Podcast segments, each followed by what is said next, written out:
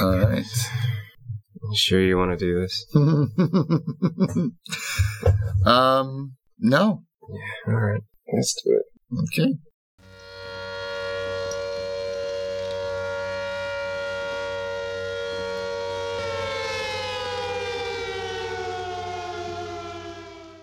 Hello, and welcome to Filling in the Gaps. I'm Justin. I'm Darren. Today we're going to talk about a movie called Threads, a documentary about clothing in the 90s.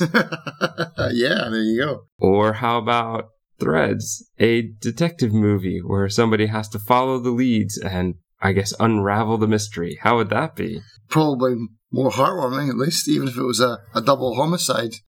What we're going to talk about today is called Threads from 1984. If you want to go in completely blind, mm, you're basically going to have to turn away now because I have to give a lot of warnings about this movie.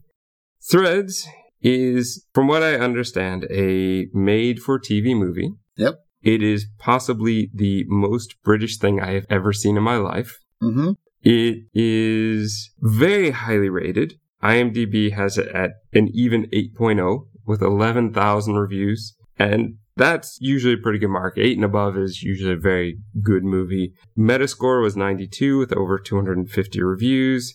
Rotten Tomatoes, now the critics are only 11, but it has a 100% approval rating.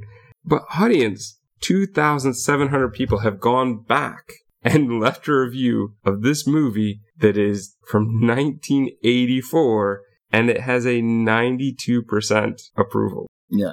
It's amazing. I can believe that. I'm, I kind of can't. I am utterly shocked by this. I can't really get into why until we really start talking about the movie. It is good. Like, it's definitely well made. hmm It definitely has a quality to it, and a quality to it that doesn't always feel like made for TV movie. It feels like something more. They made this for, at least on IMDb, an estimated, I guess, 400,000 pounds? Pounds. Right. But back in 84, but even still, that seems low budget for what we have here. I don't think that there's any actors you're going to recognize, Just, there's a woman from Blue Peter, which I haven't Yeah. seen. So like a kids show. your director is Mick Jackson, who I hadn't heard of.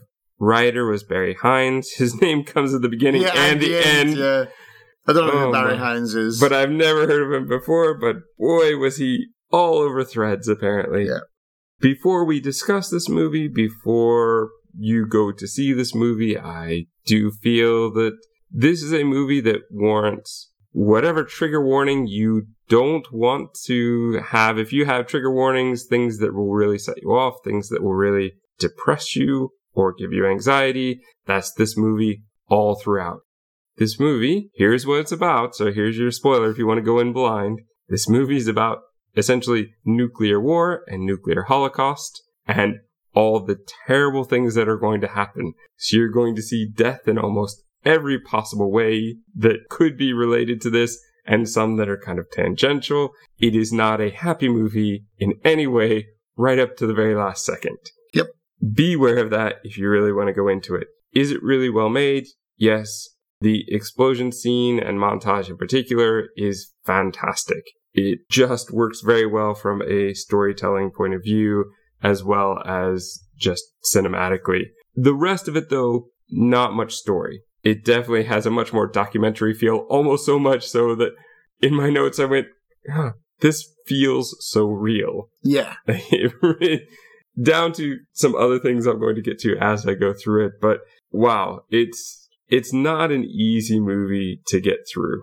Yeah. I saw this when I was seven, man. Well, it's very informative. I guess. uh, It's kind You- of you- surprising to me that this would have been it was on, on, TV. It was on TV, and my parents were just like, "Oh yeah, Threads." It was on about maybe just after dinner, so it was on about seven or eight o'clock, and uh, See, I thought this would be like a nine o'clock. yeah, nah, nah, Because there's is it nine o'clock where there's watershed, yeah, the adult Or- or- stuff can happen or at after least, or at least there is now. Well, back in those days as well, like in the UK in the eighties, early eighties. At maybe 10 or 11 p.m., you had like an old vicar come on with his white collar uh, and like give his final prayer for the night. Then the television would switch itself off and be like, right, go to bed, everyone. the TV would stop. The station would stop. Yeah. They'd have an old vicar come on and say his little uh, little story for the night, and then the TV would just go off to test page. Yeah, we had that as well, same time period, but it would not have been a vicar. It would have just been some sort of patriotic slide, okay, essentially, right, with some sort of this is the end of today's broadcast. yeah. And then I don't know how long that would play. And then, yeah, you'd have the test signal Yeah, until the morning. Until the morning, and then you'd wake up on a Saturday morning for your cartoons, and it would still be on. You'd be eating your cereal, counting it down. uh, Billy Connolly did a really good stand-up bit of, uh, of that as well, like the, making fun of those guys at the end of the night, and how he'd really like to mess with people. I'm sure. But yeah, I watched Threads when I was seven, man, and going through it again, I was like, I must have watched this twice because I do kind of remember this. Bam! Here's the point where my parents sent me to bed because it, it's such a disturbing movie, man. That's kind of why I wanted to watch Wait, it. did they send you to bed before it was over? yes, Well, okay, that I totally understand, Yeah. and I probably agree. and I think it probably because I didn't realize it was so long. It's almost a two-hour movie as well. yes, Um, and and we need to talk about that because the first the first The first forty, I, I think I wrote down. The f- first forty-nine minutes. It's forty-nine minutes until the bomb drops. And it's so, so. British. so so much so. I think we need to get into the spoiler section Yeah. because I think we're we're gonna start ruining things soon. Threads, 1984. If you really want to watch it, if you really want to watch a movie about what could happen in a nuclear war or the fallout that happens afterwards, well, this is the one for you. It's marked in IMDb as being sci-fi drama, something else. It is a documentary, though. It, Definitely. it feels like a faux documentary. It doesn't really feel like sci-fi to me. I wouldn't say sci-fi. Yeah, it's certainly not a tag I would give it. It, it's much more drama, and and that's what I would go with. But don't go into it thinking you're really going to fall in love with any of the characters. It's No. not that kind of thing. It is a documentary that will follow the lives of Like two families, basically, and, and, and a whole bunch of other things as well. So it's not that kind of movie. This is meant to be mostly informative. And it's supposed to be, I think the bottom line is back in the day, because we're talking, this was 1984. It was like five years before the official end of the Cold War. I was scared. Everyone was scared. And this was a movie to make people realize, like, don't push that button. Right. Because it's absolute madness and utter chaos that lies down that path. And I think it does a good job of that. yeah, it does. With that, I think it's time we head into the spoiler section.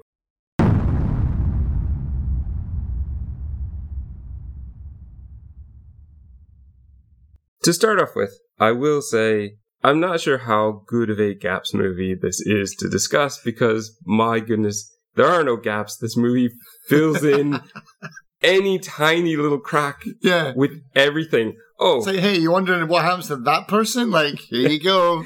let's have some narration that will tell you exactly what's going on, or some text on the screen that's going to tell you what's going on and exactly where everything is located and the exact day and time. and how many megatons and how Yeah. mu- how many rads of radiation.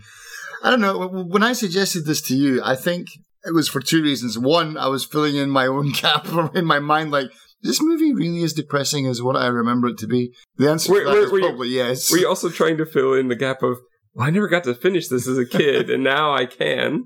And then the second gap is that a lot of people haven't seen this, and I think it's kind of, I think it still holds up pretty well today. It is dated, but it's is, one- but in a way that I think works. It was the time when we were most likely to have this thing happen. right. And I think a lot of the information regarding what would happen would still be true today. Because I think there's a there's a pretty good American similar movie to this. I can't remember what it's called though. But it's all about it's it's kind of the same thing, but it's the American version. oh, there must have been some sort of happy ending then. But there was, yeah, exactly. There was a happy ending. This is like You're not going to get that in this one. no, you're not you're not gonna get that one here. Not even in the slightest. There's nothing. not, even not even a little bit for someone. There's a happy ending. No, no, no. But yeah, it's very dated. It was so funny watching this again, watching like the, the old like electric milk floats going around and all the like the Were they electric? yeah yeah Okay. because because they we, they used to drive around at like three four o'clock in the morning, so they were all electric powered so that they didn't wake up people on the So it'd be like golf cart kind of yeah, thing. basically. Okay. you know, like the paper shops and things like that. Yeah, it was it was interesting to watch that again. Yeah, it's very very typical. Yeah, it's none of those are sets. That's definitely the UK back in the eighties. Yeah. We're gonna open with some narration. The narrator is quite good. He is either overused or underused. I'm not exactly sure in this one. He just seems to come out of nowhere at times. It's like they watched their finished product and went, well, we're not really sure people hmm. are getting it. We'll just throw him in here. it's not like he was there for every day or every segment. Right. He just, at random, hello, I'm back again and I'm the narrator. And here's something else that's tragic. like, that's basically what I got of it. When we started off with him, I thought we were going to have him throughout. And the way he's just so intermittent is kind of weird. Yeah, he comes in and out. And he, he's really, yeah, like the old school kind of BBC documentary guy. He probably was somebody they had in house, right? Yeah, and he kind of reminds me of like the original Hitchhiker's Guide to the Galaxy narration. a little bit, and who knows? He could have been one of them. The one of the four thousand versions yeah. that they've put out. Yeah. yeah. We're gonna open with a stock footage of a spider weaving a web, and basically, right from the first second, they're trying to tell us why the movie is called Threads, mm. and it's because all the links in society are connected. And once you take one apart, they all start to fall apart. I don't like that. I don't like for for a number of reasons. One, they're trying to make us get the impression that a spider web, which seems so fragile, that our world is like that. But the thing is, spider webs are designed to be torn apart. Insects can come in, totally mess up huge sections of the spider web. It will still remain it's designed to handle all those kind of problems. Right. It's only wimpy to us because we're so much bigger and can walk through it. Yeah, NASA's actually uh, trying to work out a way to mass produce spider silk so that they can build tension cables that'll take like space elevators and stuff like that. So yeah, yeah. that's the other thing. spider silk is incredibly strong. Yeah. as it is as a substance. Here's the other problem though. What they're trying to say here is that if you break down one element, then the rest falls apart. That would be great if that's what this movie was about. Mm.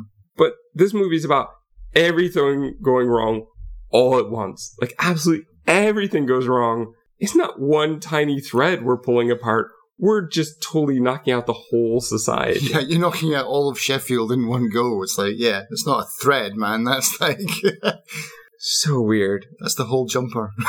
Which would have been a much better analogy, I think. If you start pulling. I mean, they do that like three quarters of the way through the movie where they're pulling apart like sweat, old sweaters and stuff to, to take the threads out of them so that they, I guess, so they can make new sweaters. I don't That's know. Why, guess, I don't know yeah. why they're. I think maybe it was rugs or something they were pulling apart. I get that, like. Or like just from the thing we did with City of Lost Children, where they get where his like jumper gets totally pulled apart. But yeah, the spider thing is just like it's not a good analogy. No, and I don't really see the need to be like and it's not even like the credits roll and then we get a spider's web. It's like two seconds in. There's not even been a title on the screen. And like, oh, this is why the movie's called Threads. Like, do you understand this? yeah. Settle down, Barry Hines. Yeah, give me a chance, Barry. We haven't even seen your name yet. Yeah. One of the two, at least, times we're going to see your name. We start on a shot of Sheffield overlooking the factories. Beautiful Sheffield. it's March 5th, Saturday, March 5th. And then we are looking at a car at an overlook, which I guess is looking down over the factories. And there's a couple in the car and they look on as a jet passes by, even though the jet has no reason to be there. I guess to imply that war is on or something. Jimmy is like, he's turning the radio because it's time for the football scores. Mm-hmm. Ruth, his girlfriend, gets upset with him and then he makes a pass at her and she gets more upset. So he walks out and brings back some weedy flowers and saying that they're lucky. And then uh, weird, like, how about if I get lucky? And then clearly it must happen because that's going to lead to all the rest of their sad, sad story. yeah, yeah. Thursday, May 5th. There's a lot of, we get a lot of news coverage throughout the whole thing. Yeah, and always in the background, like people are like, oh, let's listen to I switch it off. You know, it's like little clips of news. They're talking about Soviets in Iran, and they're at the pub. We find out that Ruth is pregnant, and Jimmy doesn't seem very happy about it. Sunday, May 8th, we're at a newsstand, which I don't think is related to anybody else. It's just this woman and her daughter, right? The one with the headphones. Yeah. And we only see them a couple times, I think. It's just very random. It's just so that we can see the news article headline, Yeah. I guess. Why? I couldn't figure this out. Why is she writing numbers in the top? Is she writing a price at the top?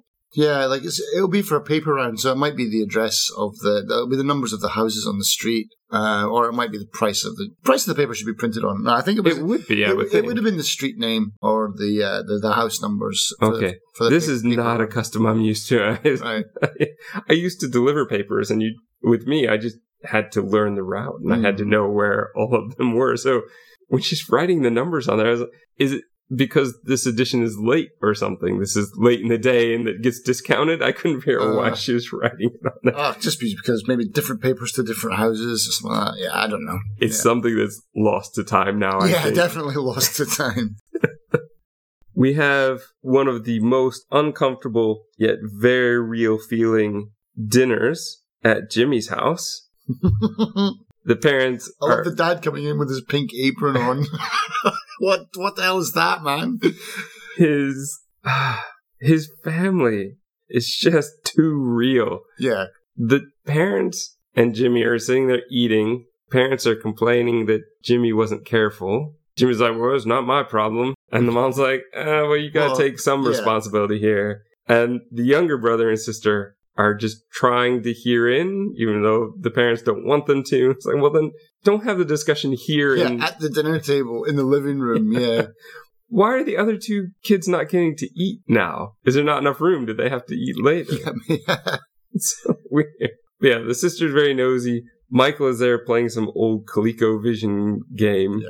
which I had no idea what it was. It looked like a blob trying to eat his character. But there you have it. We now go to some text where it talks about Sheffield, the fourth largest city in Britain, population 545,000. But how the mighty have fallen because I looked it up. They're now sixth with only 818,000. Not really. Yeah. So a couple others must have passed them by. Mm. Well, they, they do cover that in the movie as well. Like Sheffield, a lot of the industry shut down, so I guess a lot of the people moved out. Well, their main industries, as the movie told me, were engineering, chemicals, and steel. Yeah, it was a big steel. It was a big steel place, and uh, I think Portishead are from there. So Well, it's probably one of their better exports. it's one of their main industries now, I suppose. Wednesday, May 11th. Ruth's family waits for Jeremy's to show up. Their family feels slightly more well to do. I mean, everything doesn't feel cramped as it does in the other Yeah, place. yeah, they got and then the nice bay windows and stuff like that. They, yeah, they, they seem more upper class than Jimmy's family, at least. The parents tend to speak well, but it it doesn't look like they're very high class though, right? No, no, they'd be no, they'd They be- still have a very normal looking house. Yeah, and very typical house like that. That that that house where the front door leads right onto the stairs and goes up. When you saw that in Harry Potter, that wasn't just something that they put in for Harry Potter to live under. No, that's That is the UK. welcome to the front door and the stairs. Stairs. and the stairs take up almost as much of the whole kind of corridor. yeah, yeah. you can't have to squeeze by the stairs to get into the living room. Yeah. And I was, I was just laughing about that because yeah, that was so genuine. They must have just rented out this house or something. Definitely. Yeah, it's probably some one of the actors' houses or something. One of the actors' mums and dad's house. Maybe that's how they kept the budget down. Yep. The news is talking about a missing U.S. submarine. It's really That never comes up again, really, does it?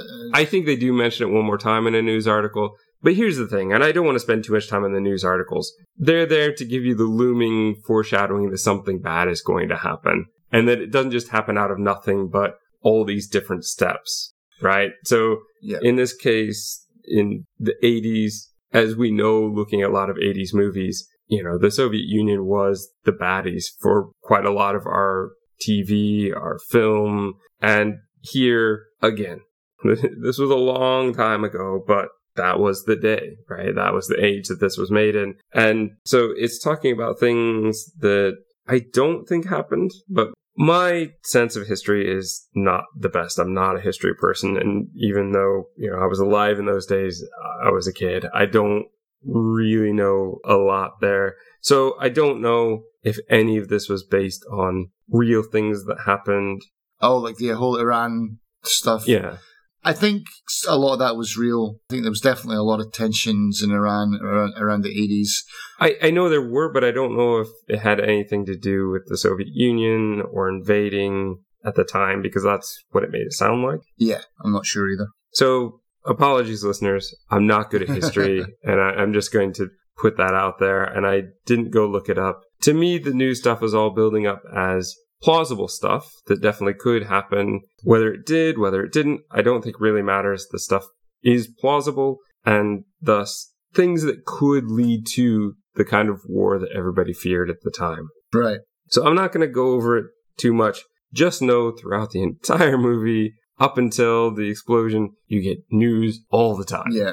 The, the one thing that I thought was unfortunate was like you don't, or at least I missed it. But for all this build up and build up and build up and tension about this looming war, you never actually, or at least I didn't pick up on the exact trigger. And maybe that's kind of the point is that it was just the straw that broke the camel's back that led to this. But it, there didn't seem to be some huge, oh, you did this, we're going to start launching nukes. I didn't hear that part. I'm not sure what the final one was, but there is a point where, you know, it says that a nuclear missile was launched and that obviously is what leads to everything else. But as far as what caused that actual missile to be launched, yeah, I'm not sure. Yeah. Thursday, May 12th, Jimmy and Ruth are looking at a home to buy. We get a clip of Headphone Girl as she's doing her French homework for some reason. Just daily life. The narrator comes in and explains, because we wouldn't know otherwise, this whole contingency plan about having local governments take over if something happens to the national government or if the national government decides to do this. It was very kind of weird, but it was one of those times where it just felt so forced. Here's something that could happen, and it happens like two seconds later. yeah. No, it, it is ridiculous. Uh, like the whole contingency plan that they've got. And I, as far as I know, that I googled some stuff about threads after that to see how real it was. Supposedly, these were the measures that were in place. It's almost as bad as the whole duck and cover thing, you know? It's right. Like, this is oh no, this is like zero protection. Like who are you fooling? But that definitely was the impression that I got was it was in the movie because it was possible. Yeah. So we're going to see. It's interesting. He's like a chief peace officer but in time of war, he'll become the chief war officer. Right. and that is, I had to look it up, Mr. Sutton. So Right. Sutton is kind of in charge. And boy, does he take charge. Like he, he seems like a type of person I would want to have this position Mm-hmm. because the second he gets that envelope this top secret, he immediately starts contacting everyone. I need to talk to everyone. I need to get an idea of what we're dealing with now. And I was pretty impressed with that. Yeah. Yeah, he, he, he doesn't just like shrug it off as, oh, it's just a drill. He's like, takes it very, very seriously. And, And- and leaves his wife behind as well. Like, everything. They do a lot with that actually with him where it's so funny. In the US, if this was made in the US, there'd be so much drama behind that. And they just do these very subtle things where She just packs his, He- he's looking- bag. he's looking at her picture and then they're just having this little discussion of her going, Well, you don't have to do this position. And I'm going, Well, somebody has to. You didn't complain when I took the, training, courses. Yeah. no heated argument, just a bit of very light bickering, perhaps, and that's Yeah. about it. And give me my suitcase, and I'm gonna go. Even when later he wants to know if his wife is dead, he's basically just pointing on a map and saying, "What about this area?" All right, and the Uh, guys, the, the guy that he's talking to is like, "Oh man, that's that's totally trash. That Right. place." And it just kind of quick shot to the picture of his wife. No drama. yeah, that's it. I love it. I love the way that that is done. But boy, is that not the way that we would typically do that scene. We're going to see Jimmy's mother. I think it's Jimmy's mother in an overfilled shop. Just tons of people start to panic buying, which we, yeah, the panic buying, which is a bit too close to the nerve today. yeah. So we know that this likely would happen. Yes. And then there's the whole I can't remember if it's this scene or a later one where people are complaining, oh well that was 26p last week and now it's 40p this week. And he's like, well, don't buy it then. And oh no, that's when everything goes bad. And so everybody's just running out of the shops with, with the, their with trolleys full. Yeah, yeah. You're complaining about 14p and you now lost well, everything, basically. Yeah. Oh. We, we're going to cut to Thursday, May 19th. We're going to find out the supplies aren't what the war officer, Mr. Sutton, mm-hmm. had hoped for. But that's pretty much going to be his role and his group's role for the rest of the movie is just to know how we don't have enough. Well, for as long as they're alive. Jimmy goes to some sort of weird gardening co-op. It's just kind of weird to me because it's not something that I would have had in my area. Not something I, I would have had in mine either. It's like, I don't even know why that scene is in there, to be honest. I mean, it kind of makes sense maybe when later on they're like every scrap of farming land is needed for food and stuff like that. So they're kind of commandeering everything. It almost seems like it's just here so we can see another stock footage of military jet takeoff. Yeah, yeah. and for him to set up the fact that he's going to go down to the pub, I right. guess. Yeah.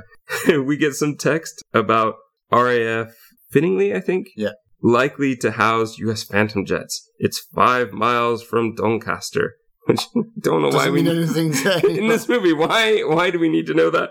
But it's 17 miles from Sheffield. Yeah, I mean Doncaster was another big industry town. And it's probably there more for the British audience, just to like, this is near you. You know, you can feel I, special too, Doncaster. Don't worry, we're not leaving you out. I guess so. I had the opposite reaction when I was watching that, going, well, don't people know where it is? I mean, obviously, I don't know where every place is in the UK, but I would expect that people who live there would know. But yeah. yeah. Oh, yeah, there's an RAF base down the road. I think your point is quite good. It's to say it could be you. Yeah. Maybe that's why they had all the people leaving for all those different areas as well well, all these people, you feel connected because these people are trying to get to where you are yeah. as well. I don't know. It, uh, well, it, I mean, hopefully important. it worked out for that family that was paranoid enough to pack up everything and leave. Yeah, well, our guess would be no. Yeah. I mean, nobody has a happy ending in this movie, no. so. But we don't see them again, so maybe that's a good thing. maybe it's the closest you have. yeah, to a happy ending. Yeah. Like, remember those three guys and their dog that escaped? Jimmy's down at the pub his mate, who we find later is called Bob, is checking out some ladies at the end of the table. The guy behind the bar changes the news because it's depressing news and everybody stops chatting and having a good time. But they all complain, so he turns it back. Yeah. And then Bob's like, oh, let's go chat up the ladies. This could be our last chance. It's going to be yours anyway, since you're going to be a single guy. Uh-huh. So, Jimmy, we're going to see in the back seat of a car with steamy windows with one of those ladies. Mm-hmm. So we know he's not the nicest guy. Yep. And also, we don't actually see military trucks. We see a ton of headlights reflected on the glass. And so I guess we're meant to think that it's military. I'm assuming. Right. And they look kind of shocked. Saturday, May 21st, we see protests against the nuclear war. Britain wants to be cautious, but on the next day, Sunday, May 22nd, there's still protests, but now there are people protesting the protest, yeah. saying you're being too wimpy, and if they do it to us, we should do it to them, which was a lot of the rhetoric and propaganda in the day. Yeah. At noon, so obviously, th- this is what the movie does, where it goes from broader time, like March to May to June. It's going to get tighter and tighter until everything drops. And then it's going to get further and further apart after it drops. Yeah. So we get very tight here where it's noon. The, oh, this is what it was. There is a U.S. ultimatum expires. Now we don't know, I don't think what the U.S. ultimatum was, but whatever it was, it expires at one o'clock. Oh yeah, it was for troops to back out of somewhere. That's what it was. Yeah. At one o'clock, there's a B-52 strike on a base and the Russians defend with nuclear attacks most of the B B 52s are destroyed, and at 2 o'clock, nuclear retaliation from the US. So there it is. So that's the impetus that happened. News report that we don't really need, but is going over the panic buying, people raising prices. We see a boy reporting attacks and shoppers like stealing groceries. We cut to Tuesday, May 24th.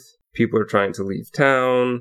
The government is taking over supplies. We get news of a U.S. carrier being sunk, and the U.S. blocks Cuba. The Soviet consulates in the U.S. are being attacked, and there's riots in East Germany. The world is turning into chaos. Mhm. And Bill, who is Jimmy's father, watches on as people are trying to leave. And there's that whole thing about that family not wanting to wait for the dog, but they have to wait for the dog Yeah. and all that business. Again, it's too real. Like in a real movie, we wouldn't bother with all this business, but this feels documentary style, right? Yeah. It's like it's too real. We're also going to see a ton of things like hospitals being cleared out for emergency people coming in That's right. petrol stations will be closed. we get texts talking about potential subversives being arrested. Yeah, they arrested Kind of just that- in that- case. That, woman from the protest earlier on as well. Yeah. And from now on, the key points are guarded. So now, Wednesday, May 25th, Mrs. Sutton, this is where you're talking about before, she's packing his suitcase. It's very weird because it's in his office. I don't know why she's packing his suitcase Yeah. in the office, but he does, and he throws in her picture and like the family picture as Mhm. well to take with him. This is where the protests are being shut down. Art is being removed from the wall for safekeeping. Yeah. Which I wonder if that's true. Like, I wonder if they. If I think is- it might be now because I think that so much was lost during previous wars that I think that in times like this, it that's- would be likely now. put it down into some sort of secure basement. Like down into a vault somewhere. Yeah. Put everything underground. Sutton arrives at this little basement area, which is going to be their headquarters, and only half of the people have shown up. Our info officer, Steve, is explaining why everybody's late. Sutton's like, I don't care, just get them here. His car broke down. yeah. Jimmy and Ruth are working on removing wallpaper, and she cries. At 10:30 p.m., fire trucks head out for safety. Thursday, May 26th. Instances for dealing with dead bodies is on the news. Mm. Don't bother about burying them yet, but you should wrap them up for the future. Yeah. oh. Yeah. Put them in a plastic bag. Or if you don't have a plastic bag, then paper or cloth. Uh, uh. Ruth Ruth has some morning sickness, and the phones are already now disconnected. Emergency officers in the headquarters are all stressed out, and that's pretty much how we'll see them from now until the end. And I think they want to make it seem as though they get more stressed out, but I mean, I guess they do, but they just seem to lose more clothes and smoke more. Like they don't. they seem pretty stressed out from day one, from as soon as we. I love how them. they run out of provisions before they run out of cigarettes. wouldn't happen really, right? Unless they had that many cigarettes. they must have like taken them in by the thousands, man. Like ten thousand cartons of cigarettes. Especially the way they're smoking Yeah, yeah. non-stop. yeah.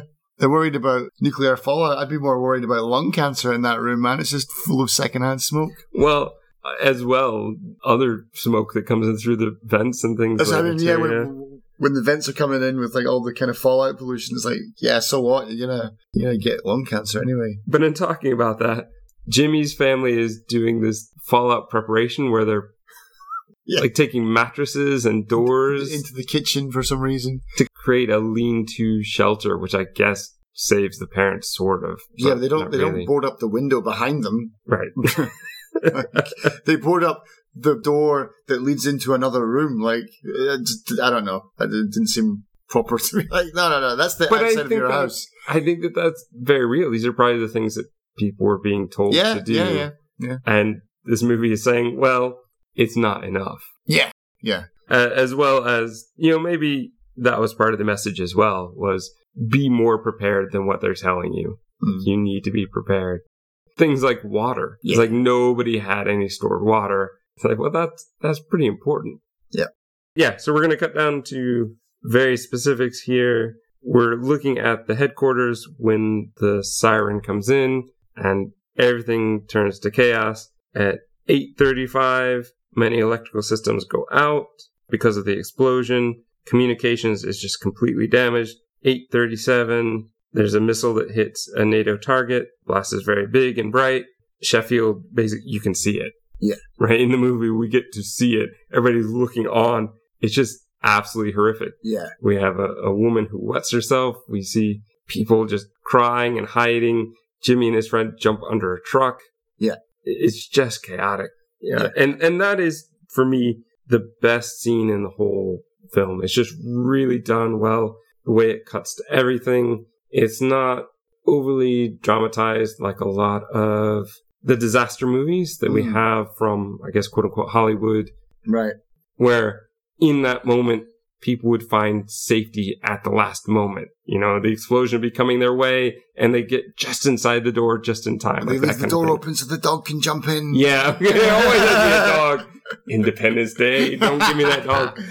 But no, this part, this was the, this was one of my main memories from this movie as a kid, and it's something that was, it wasn't the charred and dead bodies that that did give me Oh, see, nightmares. I was thinking it was this point. As soon as the bomb dropped, your parents are like, all right, they, bed. they, they should have.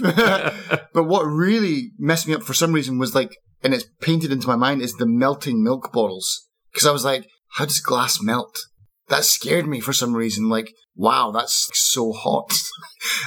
but that, when like the milk bottles melt, I totally remember that part and remember thinking like, my god, that's like going into a furnace. How hot is it? And uh, yeah, that that part really screwed me up for some reason. Uh, but yeah, the later on parts was like, yeah, although when when they go back outside and see all the kind of charred bodies and stuff like that, that was I think that was when my parents were like, okay, I think you need to go to bed.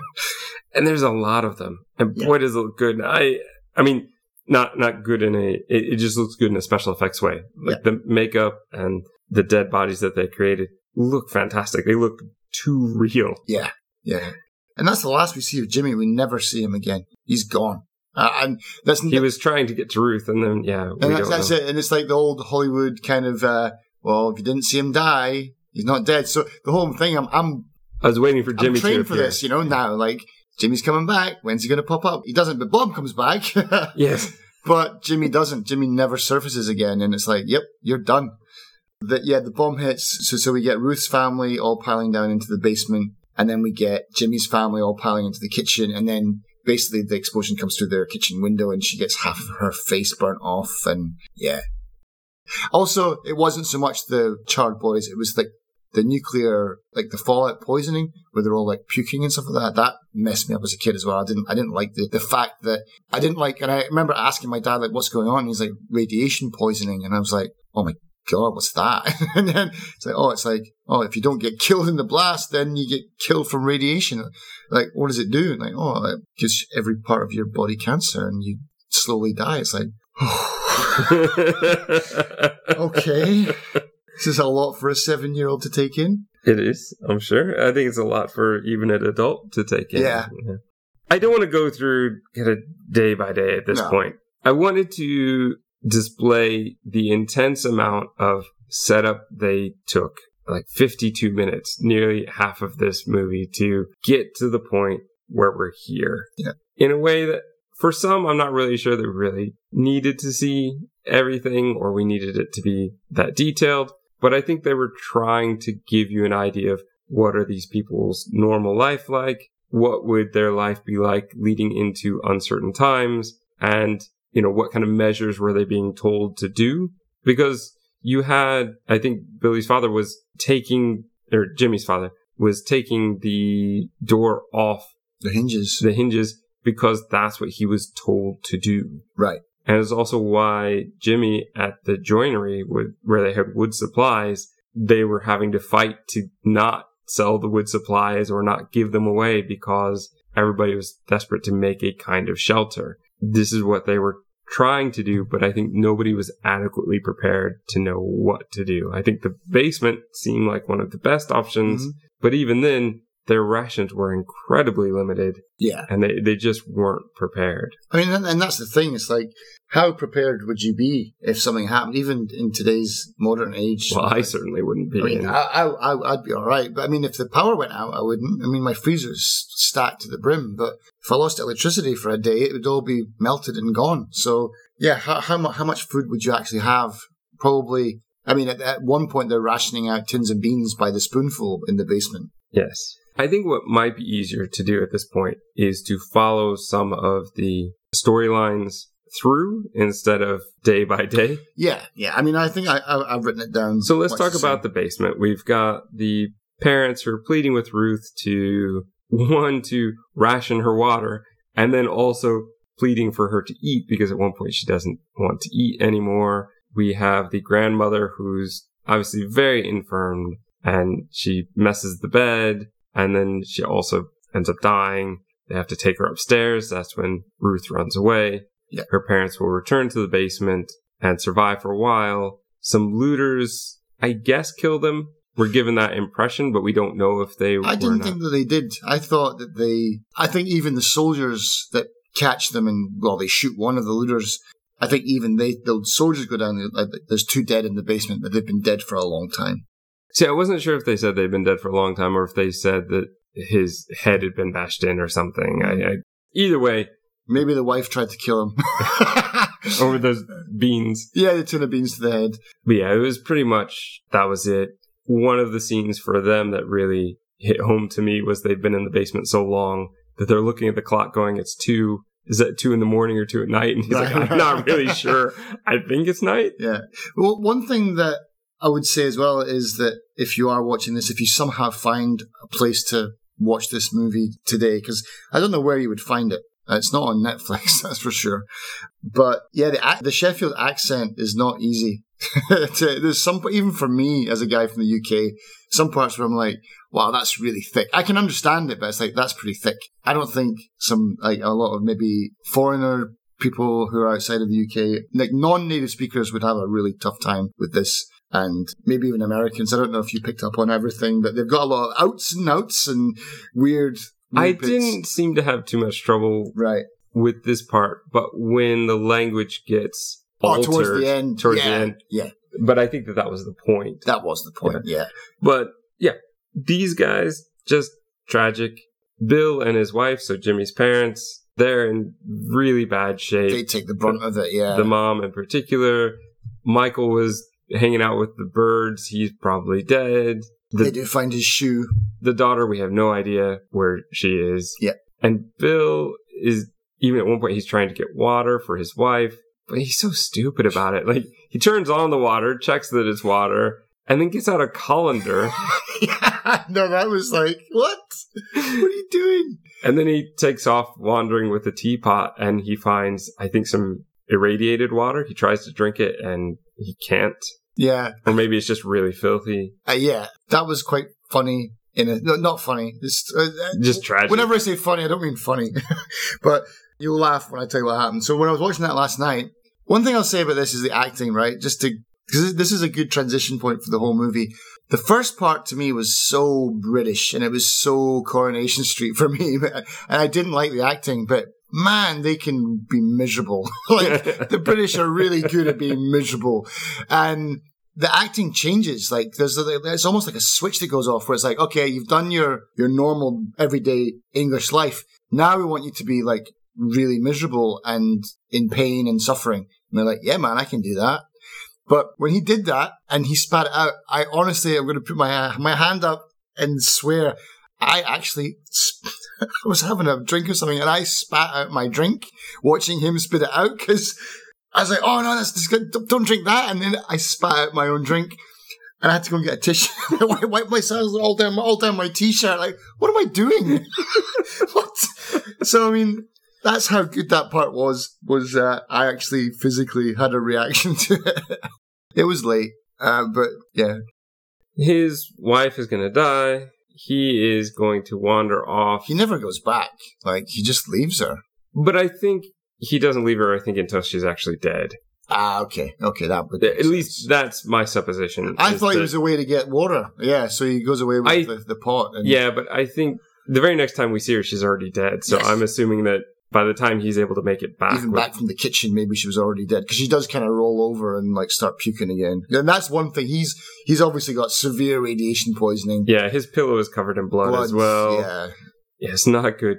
He ends up trading smokes just for cigarettes for a bottle of, of scotch, whiskey, I think. Yeah. and yeah, that's pretty much the end for him. We get a Yeah, his sad first- black and white photo. Yeah, his first swig of the whiskey, he just like pukes it everywhere, spits it out. It's like good trade. But yeah, he's done, and then yeah, he's die. He dies. And that's it. That's Jimmy's. Dies to the sound of Michael's ColecoVision game he plays. Oh god, yeah. Oh my god, yeah. so that whole family is wiped out. Then that's that's all of them. Right. done. headquarters just progressively gets worse. We get a lot of information from headquarters. Probably for me, one of the best sections of the whole thing because it feels the most, I don't know, real and impactful. This group should have been the most set and prepared, and even they are in dire straits, running out of food, running out of smokes, running out of everything. They've had to close off the fresh air ventilators, at least for a while, because of all the smoke coming in. One of the guys is already dead from the blast. He, he, and then immediately, like almost immediately after that, they go, "Oh, bring me another bin liner," because somebody else has died as well. Yeah, and they're buried in. They can't get out. And they keep saying, when are we going to get out? When are we going to get out? It's obviously getting hot in there as like clothes start coming off. All mm-hmm. the men are in their undershirts now. It just builds to such disaster. And everybody just, even at their worst, it really just feels like they're bickering. This feels a bit like the House of Commons, right? Right. there, there, there's no fist fighting. There's no real kind of grandiose, oh, I'm better than you, da da da. There's none of that kind of drama going on. It's just everybody is miserable and everybody's trying. Yeah. And that that's what we get. And it's going to lead up to the end part where they're all just dead.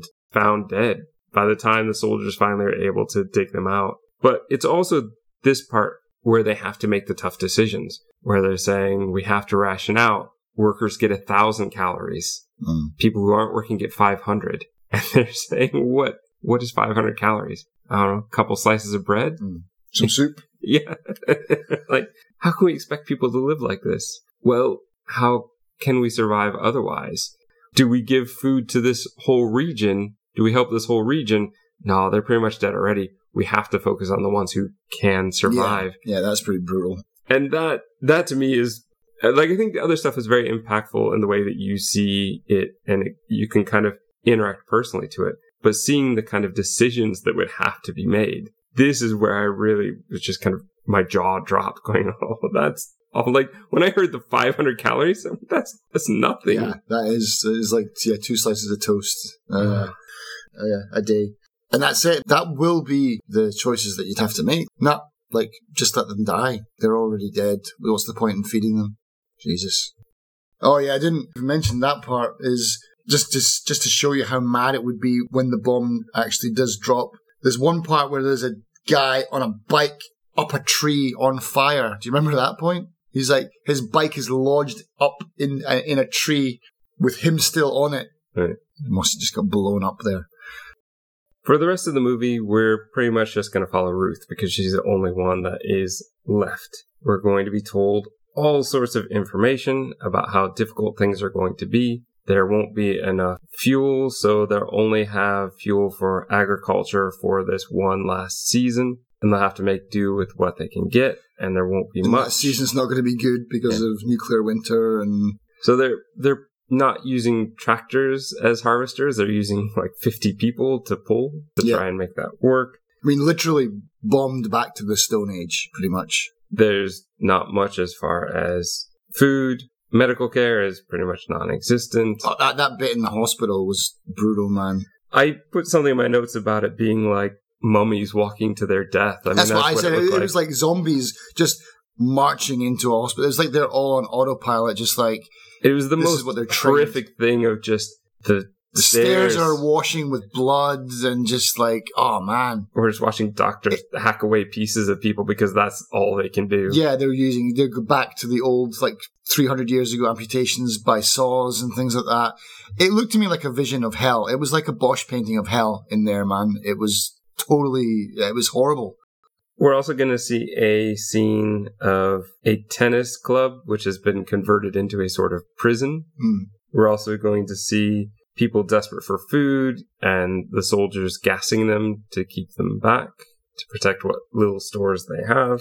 Yeah, and I mean, and that's the other thing as well. It's like, if that is true as well, like, it seems like a lot of effort would go into policing the nation. It seems like it, yeah. Because you would, you would have, it would be Fallout. It would be like the game. It would be absolute madness. You would have every man for himself and you would need some kind of law. And yeah, that's that's really scary. And even when when you get the bit where they shoot the looters and stuff like that, and they're they're shooting people over a, a tin of beans, you know, pretty much. Yeah, it's it, it's it is basically um, like Mad Max, but 1984. You know, they've yeah they've done a good job of that. I I don't think I mentioned this before, but all the dates from now on add in how many days it's been or how many months since the attack. Yeah, it's like attack plus five days. Yeah, attack plus. I think by the end it gets up to plus thirteen years. Yeah, that's what I mean. It just it starts very tight and yeah. then it gets looser and looser and looser. Yeah. We're going to get up to about five weeks and all the supplies are running out. There's a huge exodus from the city because the cities are just destroyed and there's hope that there's supplies outside. So this is where we're wandering into the countryside. Yeah, this is where we really start following Ruth as she's taking off and all the things that she does. So she gets put into an old man's home with like four other people. It's kind of commandeered. You need to take in these homeless people. He kicks them out. He just boots them out as soon as the officers are gone, pretty much.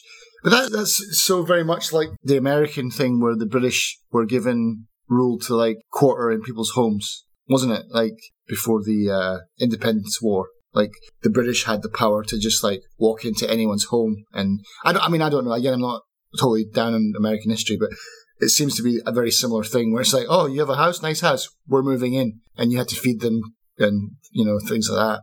Like, yeah, I can understand. Like, guys, like, I'm not having four strangers in my house. Like, people are murdering each other over packets of crisps. like, right. Yeah, so I would kick them out as well if I was that old man. I'm on his side. But I'm actually kind of surprised that it happened, that the four didn't outnumber him. That's and... the other thing. Yeah, they would. I mean, I'm surprised that they didn't. I mean, like, let's make this movie even more depressing. Let's just have them beat the this old man to death. But I don't see why they didn't do it because you know, it's like, oh, yeah, the old man won. yeah, the old man won against these four younger, stronger people. Yeah.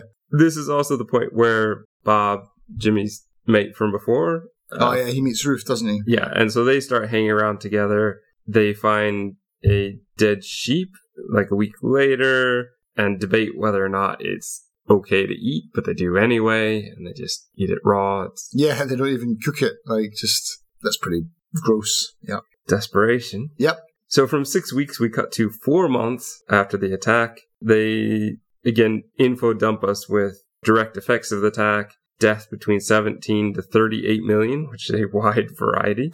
Mm-hmm. Some die from the heat, the blast, the fallout. That's kind of the majority. And then everybody else is going to start dying because they're weak, they're cold, they're hungry. One thing that was interesting is how they talk about how cold everything will get because of how nuclear winter, yeah. Yeah. And if the sun does come out, the UV rays will be even stronger, so it's going to burn your skin. So it's just this completely unpleasant environment to live in where it's either going to be really cold or when you do finally get sun, it burns you. Right. Yeah.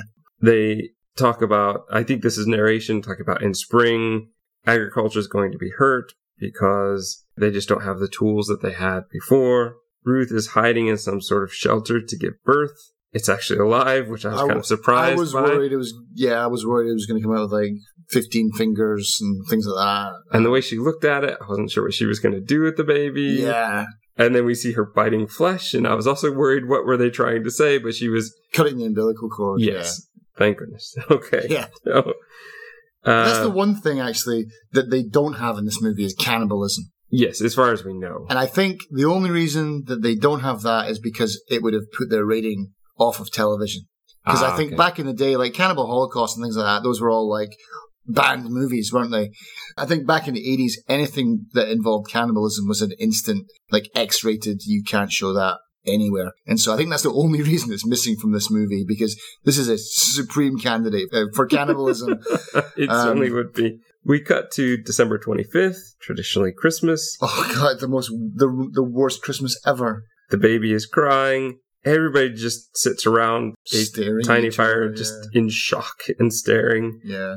We're told winter destroys the young and the old. No surprise there. We cut now to March 10 months after the attack. Ruth is in a group that is trying to steal grain and she's trying to grind it out with some sort of wooden log or something. Yeah.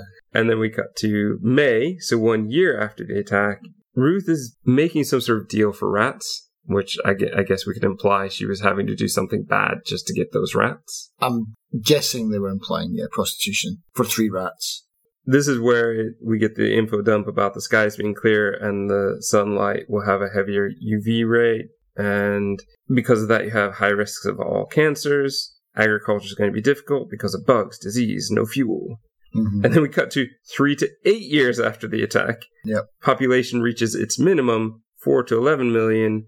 Things are at medieval levels. Conjecture, but in many ways likely possible. Yep. Right? Now, 10 years after the attack, and Ruth and her daughter are farming, though the way that they're farming is, it makes no sense to me. They just look like they're raking some grass. Yeah. So, I hope you've learned more about farming in 10 years than this, but I don't know. Yeah, that's that's one thing that I think the movie doesn't do well is, and maybe they just wanted to keep it fully depressing, but they don't seem to show you like exactly what you just said. Like, okay, you've had ten years. How did we deal with the situation? Like, what measures did we put in place to actually make a living, and how did we manage to claw our way back? They're just implying that we it would just do. always be bad. Yeah. Yeah. Yeah, so basically 10 years later, I think this is where Ruth, she looks like she's 97 years old. She's got cataracts and Her teeth are falling out. uh, I mean, she's aged, yeah, she's aged like 50 years and 10 years and basically Ruth dies. And I Yeah. love this part because the kid just looks at her, doesn't have any emotion and just loots the body and leaves and leaves the book because she can't read, obviously. Well, she can't read, and also how many birds are left to look at. Yeah, true. it's a book about bird watching, Yeah. essentially. So yeah, just just no emotion, nothing. Just okay, bye. The kids are watching this show called Words and Pictures, which is probably the only tape that they have left Yeah, because the old lady has it memorized clearly. And it's all just about skeletons. Ooh, what's that a skeleton of? oh yeah, That's a cat. Great, thanks. And then the part where they're taking the fabric apart, you said before. Right. The language that the kids are speaking is is not quite English. It's, It's almost like they devolved. created their own language for some things. Cut to 13 years after some boys try and steal a rabbit from this daughter, and then they seem to be hanging out, like they're scavenging together and running away, and then one gets shot. The remaining boy and this daughter, they fight over some bread, apparently which leads to something else Yeah. because we're going to see her pregnant and walking through an even more desolate area with feet hanging. Obviously, the whole body is hanging. Oh yeah, there's three or four people hung. Yeah, at this point or hanged. Hanged. She's desperately trying to get to what counts for a hospital, even Yeah, though it's beds with no mattresses, just even though it's closed, so that she can give birth. But when she does, last second of the movie, here's your stillborn baby in a bloody cloth. Yeah. Freeze frame on her, like like taking Terror. the breath, taking the breath to scream. Like ah! Yeah. End of movie. end of movie by Barry Hines. Thank you. By Barry Hines, yeah, and no music, just absolute silence. It's, uh, I mean, this has bumped up to very quickly to be one of my top most depressing films of all time. This would probably be number three, and mostly just number three because I didn't really feel connected to any of the characters in any way. You've got a top five depressing, top ten depressing. Well, I have a top three. I What's your well? Just before we go on, you got to tell me what what's one and two.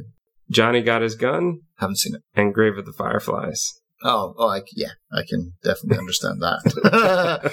um, So those would definitely be my top two. This one would be now number three. I can't think of what would be number four. After watching this, I don't want to think what is number four. no more.